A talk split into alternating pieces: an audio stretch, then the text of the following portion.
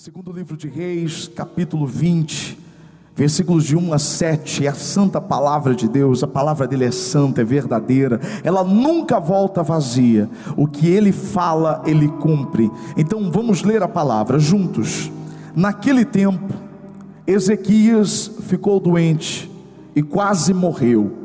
O profeta Isaías, filho de Amós, foi visitá-lo e lhe disse: Assim diz o Senhor ponha em ordem a sua casa, pois você vai morrer, não se recuperará.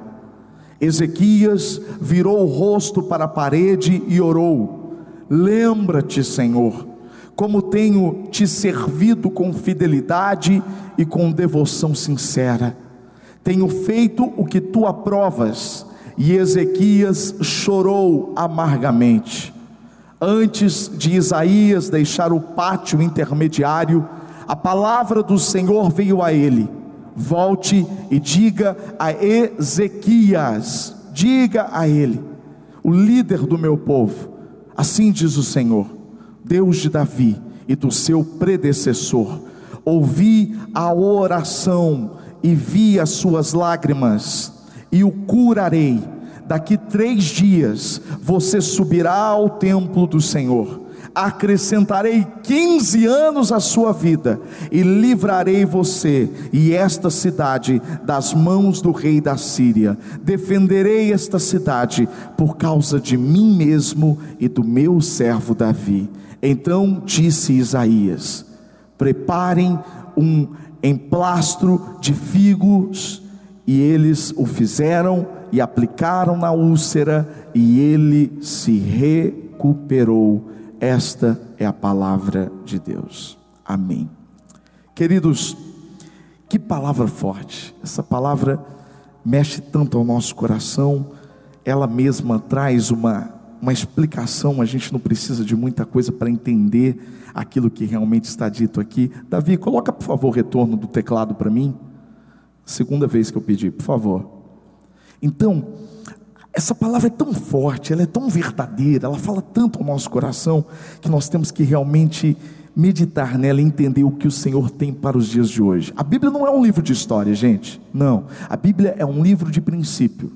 É claro que as histórias elas nos, nos entusiasma, elas nos, elas nos encorajam, mas existem princípios escondidos atrás dessa palavra e essa palavra traz para a gente esperança. Sabe, a Valentina, hoje apareceu um vídeo para mim de uma mensagem que eu trouxe recentemente. E recentemente, não, já faz uns dois anos mais ou menos que eu preguei, ainda estávamos lá na Bento Carlos. A Valentina tinha uns três anos de idade e ela levava todos os brinquedos dela, aquelas pecinhas pequenininhas, né? Levava tudo para a sala e fazia aquela bagunça naquela sala. E certa vez eu preguei sobre isso, usando como Deus nos ajuda a arrumar a bagunça. Valentina sempre lá fazendo aquela bagunça, eu dizia, filha, arruma. Três aninhos, pequenininha. E aí eu ia lá, ajudava ela a arrumar tudo aquilo.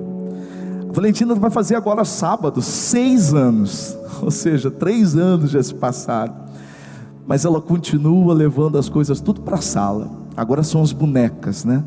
E ela leva as bonecas, faz essas artes que a pastora disse aqui, que ela cria e que ela vai lá e que ela faz tudo. E aquela sala, essa semana, a, a pastora olhou para a sala e disse: Meu Deus do céu, o que está acontecendo aqui? É bom demais a gente ter criança em casa, né? E daqui a pouco Davi está aí para fazer mais bagunça ainda. Mas trazendo isso como aprendizado na nossa vida, eu preciso, como pai, educar minha filha. Ela precisa entender a hora certa para todas as coisas. E ela tem que entender também as responsabilidades que ela tem. Antes eu dizia, filha, arruma as coisas, filha. Ela não arrumava, eu ia lá e eu ajudava ela. O que, que acontecia? Não demorava muito, ela fazia outra bagunça novamente. Eu dizia, filha, arruma. Ela não arrumava, eu ia lá, ajudava. Depois ela fazia tudo novamente. Aí esses dias a gente precisou dar um, o que a gente chama de choque de realidade. Eu disse, filha, a pastora disse, filha, se você não arrumar sua bagunça, você não vai brincar mais. Vou pegar todas essas bonecas, vou guardar tudo e você não vai brincar de mais nada, Porque você tem que arrumar, você tem que colocar as coisas em ordem. Às vezes ela fazia enrolando, né? Sabe quando enrola para fazer as coisas? Ah, eu vou, mamãe, eu vou, papai, não ia. Às vezes ela fazia de qualquer jeito, pegava uma coisa, deixava outra, ou simplesmente ela não fazia. E esse choque de realidade fez ela entender. Porque criança é assim, né? Você fica falando, falando, falando, falando, e aí você precisa realmente fazer para ela ver que você está falando sério.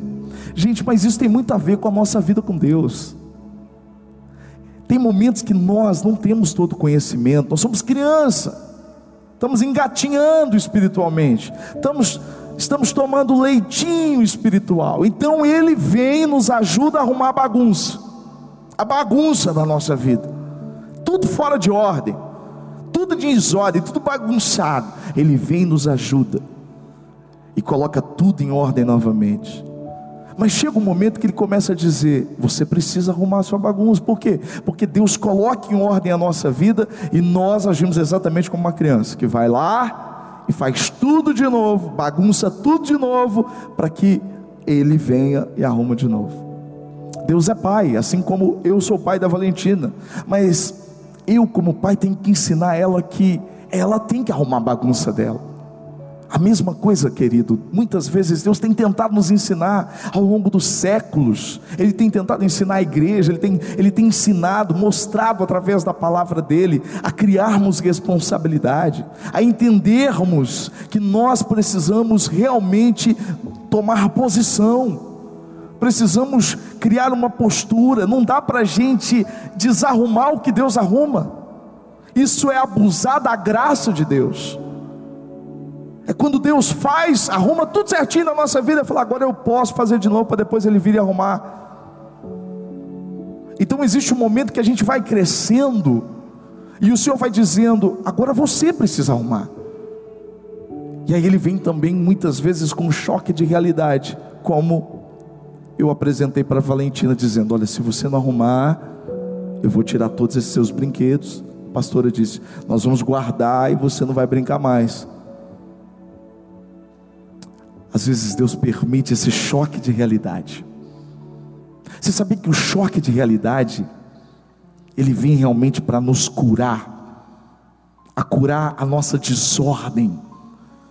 Porque tem uma desordem dentro de nós que só pode ser curada através de um choque desse.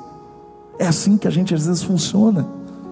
Deus fala, Deus fala, Deus fala, Deus fala, Deus repete e Deus usa outra pessoa, Deus fala com você em sonhos, Deus fala através da palavra dele, mas você continua convivendo com a bagunça na sua vida, você continua acostumado com aquilo que está bagunçado e você não toma providências em relação a isso. Então vem um choque de realidade. O que, que esse choque de realidade representa na nossa vida comum? Só para você entender o que eu estou querendo dizer. Eu estou tentando desenhar, através dessas analogias, dessas comparações, para você entender o que Deus quer falar conosco nessa noite.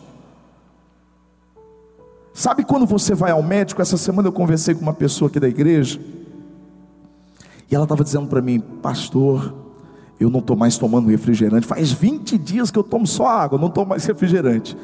Eu falei, sério? Ele falou, é, não estou comendo mais lanche e tal. Eu falei, mas por que, que você não está fazendo mais isso? Ele falou, não, porque isso é o resultado do colesterol. Rapaz, me assustou. Colesterol me assustou. Você entende o que é choque de realidade? Choque de realidade é que você vai comendo tudo errado, tudo errado, vai comendo tudo errado, tudo errado. A gente come, come, come, não tem problema, não tem problema. Aí você faz um exame, pá, choque de realidade. Ou você para, ou você para. O que, que é o choque de realidade? Você conhece alguém, você tem alguém da sua família que sempre fumou, não tem problema, não, não tem problema, é minha vida e tal. De repente, essa pessoa fica doente, e aí ela vai para o médico, e o médico chega: Ó, se você não parar com esse cigarro, você tem pouco tempo de vida. E aí?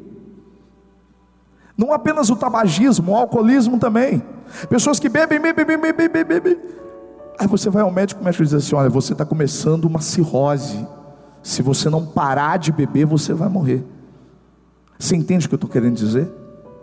Esse choque de realidade acontece, por exemplo, quando alguém tá, sofre um acidente de moto e essa pessoa diz assim: Eu nunca mais vou andar de moto. Antes a mãe dizia assim: Cuidado, filho, não faz graça com a moto, toma cuidado.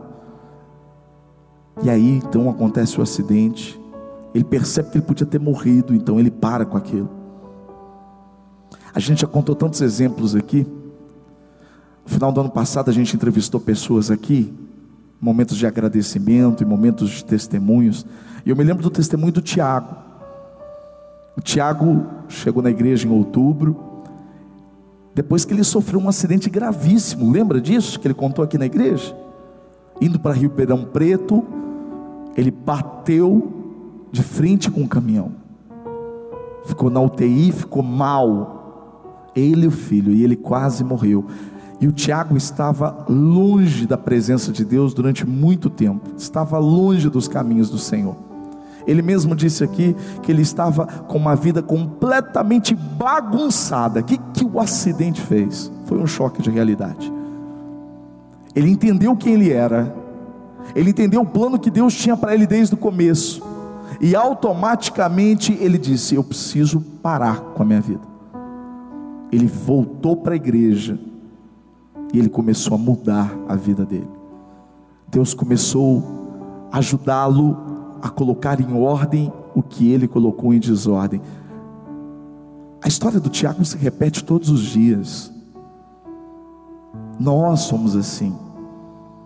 Às vezes a gente precisa de um choque de realidade para a gente acordar, para a gente valorizar o que antes a gente não valorizava. E essa ameaça da Covid-19, do, do coronavírus, de tudo que nós estamos vivendo, foi um choque, está sendo um choque de realidade para todos nós. Se não foi por causa da doença, por causa do vírus, está sendo por causa da economia. Eu já ouço pessoas dizendo de empresas que estão demitindo, estão demitindo, estão demitindo. Então esse choque de realidade faz aquele que inclusive não valorizava o trabalho a perceber a bagunça que ele transformou a vida dele. E quando ele perdeu isso por conta de outra coisa, ele fala: Não, não acredito, perdi o que eu achava que era ruim. Sabe aquele salário que você sempre reclamou, dizia pouco? Agora ele é mais do que necessário e você não quer perdê-lo. O que eu estou querendo dizer é que muitas vezes a nossa vida ela é uma bagunça completa. E o Pai está dizendo para a gente: coloca as coisas em ordem. Foi esse choque de realidade que Ezequias, o rei, sofreu. O texto que nós lemos diz que o Senhor disse para ele: coloca a sua casa em ordem, porque você vai morrer. Esse homem adoeceu repentinamente e estava diante de uma frase tão forte. Irmãos, dá para você imaginar você receber a notícia do próprio Deus dizendo que você vai morrer? Não é de um médico, porque às vezes o médico erra. Conheço tantas pessoas que receberam um diagnóstico de morte e elas estão vivas até hoje porque foram os médicos e com todo respeito aos médicos, mas Deus pode frustrar toda e qualquer previsão. Agora o problema é quando Deus diz. Ele disse para Ezequias: coloca a sua casa em ordem porque você vai morrer. E aí, meu irmão, quando você sabe que você vai morrer, nada do que você fez importa. Nada do que você juntou importa. Nenhum dos seus planos nada mais adianta. Deus disse: você vai morrer. Dá para você imaginar o desespero desse homem, desse rei? A Bíblia diz que é angustiado no momento que ele recebe essa notícia de Deus. Ele vai orar. Ele recebe a notícia do profeta Isaías, um homem de Deus, um profeta muito usado. Ele deixa o profeta e vai falar direto com Deus. Ele se humilha na presença de Deus. E ele começa a lembrar a Deus de tudo aquilo que de tudo aquilo que ele tinha feito. E aí surge a primeira grande dúvida, né? Porque quando Deus diz para Ezequias, coloca a sua vida em ordem, e se você olhar a vida de Ezequias até aquele momento, talvez você não identifique, porque esse homem foi um bom rei, ele fez coisas grandiosas, ele fez coisas importantes, e quando você olha o retrospecto dele, você pensa e pode pensar: ué, mas onde estava a bagunça, onde estava a desordem na vida desse homem?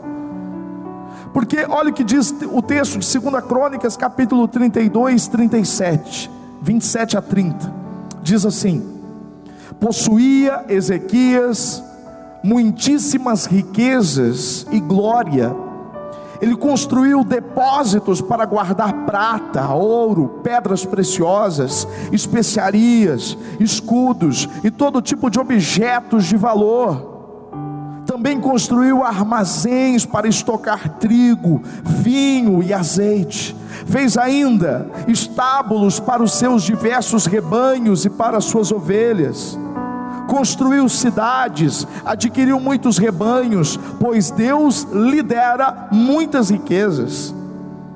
Foi Ezequias que bloqueou o manancial superior da fonte de Geom e canalizou a água para a parte oeste da cidade de Davi ele foi bem sucedido em tudo o que se propôs a fazer. Em outras versões diz que ele prosperou, ele floresceu, foi um homem de sucesso. Um homem que colocava as mãos, as coisas aconteciam. Um grande construtor, um grande empreendedor, um homem riquíssimo, próspero por Deus. Mas espera aí, quando você olha para essa história e para esse retrospecto, eu não sei você, mas enquanto eu buscava a palavra hoje à tarde do Senhor e eu lia isso, eu dizia: Deus, onde estava a desordem que o Senhor disse que ele deveria colocar a casa em ordem? Um homem elogiado, um homem que foi diferente do pai dele. Talvez nem Ezequias soubesse qual era a desordem, ou pelo menos ele ignorava, não, isso não fica claro. A verdade, irmãos, que muitas vezes, muitas vezes nós nem sabemos qual é a desordem que está na nossa vida, porque talvez você acha que pelo fato de você estar fazendo a obra de Deus, ou porque você acha que você canta, porque você prega, ou porque você faz bem para as pessoas, porque você é uma boa pessoa, você não faz mal para ninguém, aquela coisa, e você acha que está tudo bem, que está tudo em ordem na sua vida. É por isso que Davi, ele era um homem tão sábio que ele dizia: sonda meu coração porque às vezes aquilo que a gente acha que está certo, nem sempre está certo. E aí então Deus vem com um choque de realidade sobre a nossa vida. A desordem de Ezequias não era visível aos olhos das pessoas. Sabe por quê? Olha o que diz o versículo 23 do capítulo 32 do segundo livro de Crônicas. Muitos trouxeram a Jerusalém ofertas para o Senhor e presentes valiosos para Ezequias, rei de Judá. Daquela ocasião em diante, ele foi respeitado por todas as nações. Olha aqui para mim. As pessoas davam presentes preciosos para esse homem. Os reis de outras nações enviavam as coisas para ele. Por quê? Porque ninguém enxergava essa desordem que Deus disse que estava acontecendo na vida dele. Irmãos, às vezes essa desordem, ela está dentro de nós, ela não está fora, ela não é visível. Às vezes as pessoas olham para você e tem você como um exemplo, tem você como alguém que e de repente a, grande desordem está dentro de nós e não fora, porque aquele que diz, ele vê e sonda tudo que tem dentro de nós. Cara, Deus te conhece melhor do que você mesmo. Ei, mocinha, Deus sabe coisas que você não sabe a teu respeito. Se tem alguém que conhece a gente de verdade, é Deus. Melhor do que você, melhor do que sua mãe, melhor do que seu pai. É Deus. E será que Ele, será que Ele está vendo uma desordem dentro de nós? Que nós mesmos não conseguimos enxergar? Que as pessoas não conseguiram ver. Quando você vai ler segunda, segundo livro de Crônicas 32, 25, você vai entender aqui qual era a desordem de Ezequias. Ele não colocou a casa em ordem, ele pediu para Deus mais tempo e Deus deu tempo para ele. Mas olha o que diz o texto. Mas Ezequias tornou-se orgulhoso e não correspondeu à bondade com que foi tratado. Por isso, a ira do Senhor veio sobre ele, sobre Judá e sobre Jerusalém. Um homem que fez tantas coisas, guarda bem essa frase: o orgulho ofusca tudo o que você já fez de certo. O orgulho ofusca todas as suas obras, por melhores que elas tenham sido. O orgulho é uma facada. O orgulho é um mal que Deus abomina. Ele rejeita o orgulhoso. Você sabe o que é mais triste nesse versículo? É que o texto diz que Ezequias não correspondeu à bondade que ele foi tratado. Guarda bem essa palavra. Ezequias não correspondeu à bondade. Seja, seja não foi correspondido em algum momento, demonstrou amor para alguém, levou um fora, você já não foi correspondido, deixou de ser correspondido por alguém que você fez o bem, que você ajudou, que você deu a mão. Só que Ezequias não correspondeu bem que ele foi tratado, ele não correspondeu a Deus. Esse deveria ser o nosso temor. Em muitos momentos eu me constranjo. Essa semana mesmo eu tive um momento em que eu me constrangi por algumas coisas, pela bondade, pela misericórdia de Deus. Eu disse: Deus, a Sua bondade me constrange. Sem demagogia, às vezes, a maior parte das vezes, se não todas as vezes, eu olho para Deus e digo: Deus, só o Senhor para fazer isso. Porque por muitas vezes eu tenho o sentimento de que eu não estou correspondendo à bondade que Ele tem me tratado. Essa deveria ser a nossa preocupação. Será que eu tenho correspondido a Deus de acordo com o que Ele tem me dado, de acordo com o que Ele tem feito na minha vida? Com o amor que Ele tem dado para mim, com as chances que Ele tem me dado? Porque se, se Ele fosse me tratar de acordo com aquilo que eu sou, o que eu faço, certamente eu estaria morto, você estaria morto. É óbvio que a graça dele é um grande benefício para todos nós. Nós não merecemos nada, escute isso. Você não merece nada, eu não mereço nada. É a graça dele. Mas a, a pergunta que eu tenho para você: será que tudo isso que está acontecendo, será que tudo isso que está para acontecer, segundo os noticiários. Será que isso não deveria mexer com o nosso coração e pensar: será que a minha vida está em ordem? Mesmo que as pessoas olhem e digam: olha, está tá em ordem. Mesmo que eu mesmo não veja, será que não existe dentro de mim algum resquício?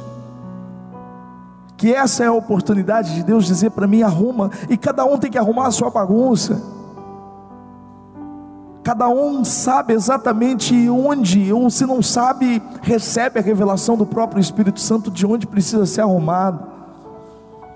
Tem coisas que precisam ser arrumadas dentro de nós, tem coisas que precisam ser tiradas. Essa semana a pastora fez uma limpeza, já preparando o apartamento para a chegada do Davi daqui a um mês. E ela já foi mexendo em algumas coisas, tirando outras, preparando, adaptando o lugar para para receber o Davi. E nós tiramos tanta coisa, sabe? Coisas que a gente acha que vai usar, mas nunca vai usar, porque você nem sabe que elas estão lá.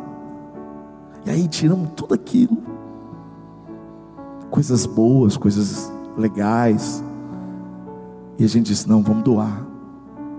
Outras coisas foram direto para o lixo. Colocar em ordem é mexer naquilo que a gente não mexe há muito tempo. Sabe? Você tem rinite, você mexer naquela mala, você vai espirrar. A gente tem tantas desculpas, a gente vai deixando as coisas e vai entulhando dentro de nós, a gente não vai mexendo. Ei, Deus está nos dando uma oportunidade de colocar a nossa vida em ordem, colocar o nosso passado em ordem, colocar o nosso presente em ordem, colocar os nossos projetos em relação ao futuro com Ele em ordem. É a oportunidade de tirar de dentro de nós o lixo, de tirar de dentro de nós aqueles sentimentos que já era para a gente ter jogado fora há muito tempo. Ó, ó, sabe aquela coisa? Joga fora, joga isso fora, joga isso fora, joga isso fora. Você não precisa disso, joga isso fora. E você continua guardando, continua guardando, e de repente vem um choque de realidade o choque de realidade de Deus.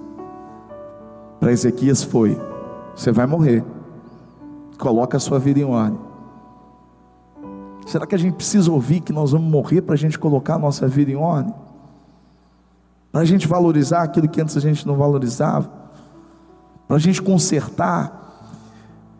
Então, esse choque de realidade, na verdade, é um remédio que Deus usa para curar a nossa desordem, para curar o nosso comodismo, a nossa irresponsabilidade de achar que é Ele que tem que arrumar sempre, que é Ele que tem que fazer todas as coisas, que eu posso bagunçar porque Deus arruma de novo.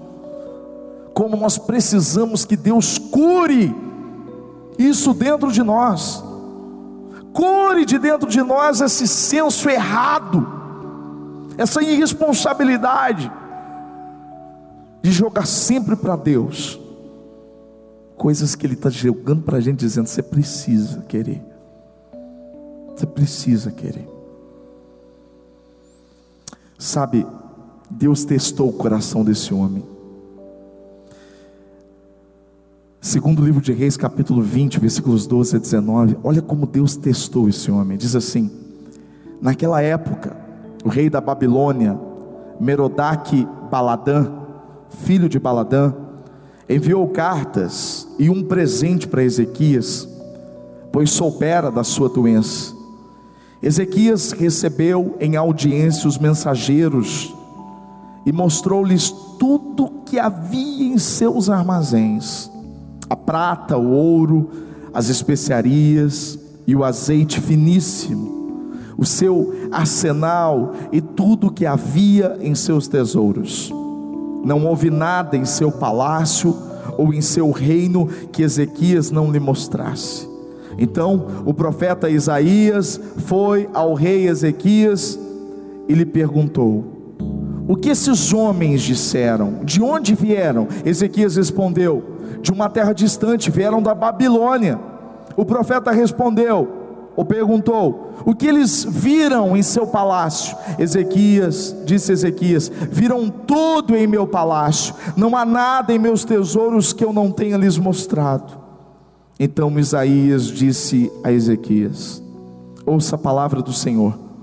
Um dia, tudo que se encontra em seu palácio, bem como tudo que os seus antepassados acumularam até hoje, será levado para a Babilônia, nada restará, diz o Senhor. Alguns dos seus próprios descendentes serão levados e eles se tornarão eunucos no palácio do rei da Babilônia. Respondeu Ezequias ao profeta: Boa é a palavra do Senhor que anunciaste, pois ele entendeu que durante a vida, sua vida, haveria paz e segurança. Deus testou o coração desse homem. Os babilônios, eles iriam tomar toda aquela terra. Eles irão levar, anos depois, os descendentes todos de Ezequias presos, o templo seria destruído, e a palavra de Deus veio dizendo: O que, que você fez? Você mostrou para os inimigos, porque o orgulho dele era tão grande com aquilo que ele tinha construído, que ele queria mostrar isso para as pessoas. Você entende o grande perigo que às vezes habita dentro de nós, de desejarmos expor para as pessoas e mostrar para as pessoas aquilo que, na verdade, não foi nem a gente que fez, mas o próprio Deus. Quando você olha para a Bíblia, você vai ver que esse foi o motivo da própria queda de Nabucodonosor. Deus usou ele, o inimigo, para levar o povo dele cativo. Mas no futuro, aquele homem olhou para tudo aquilo, para os jardins da Babilônia, e disse: Olha tudo isso que eu conquistei.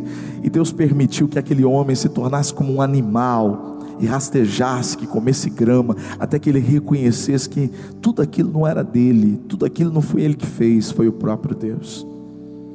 Colocar a casa em ordem é reconhecer, irmãos, o quanto nós somos dependentes de Deus. Essa desordem precisa ser curada dentro de nós.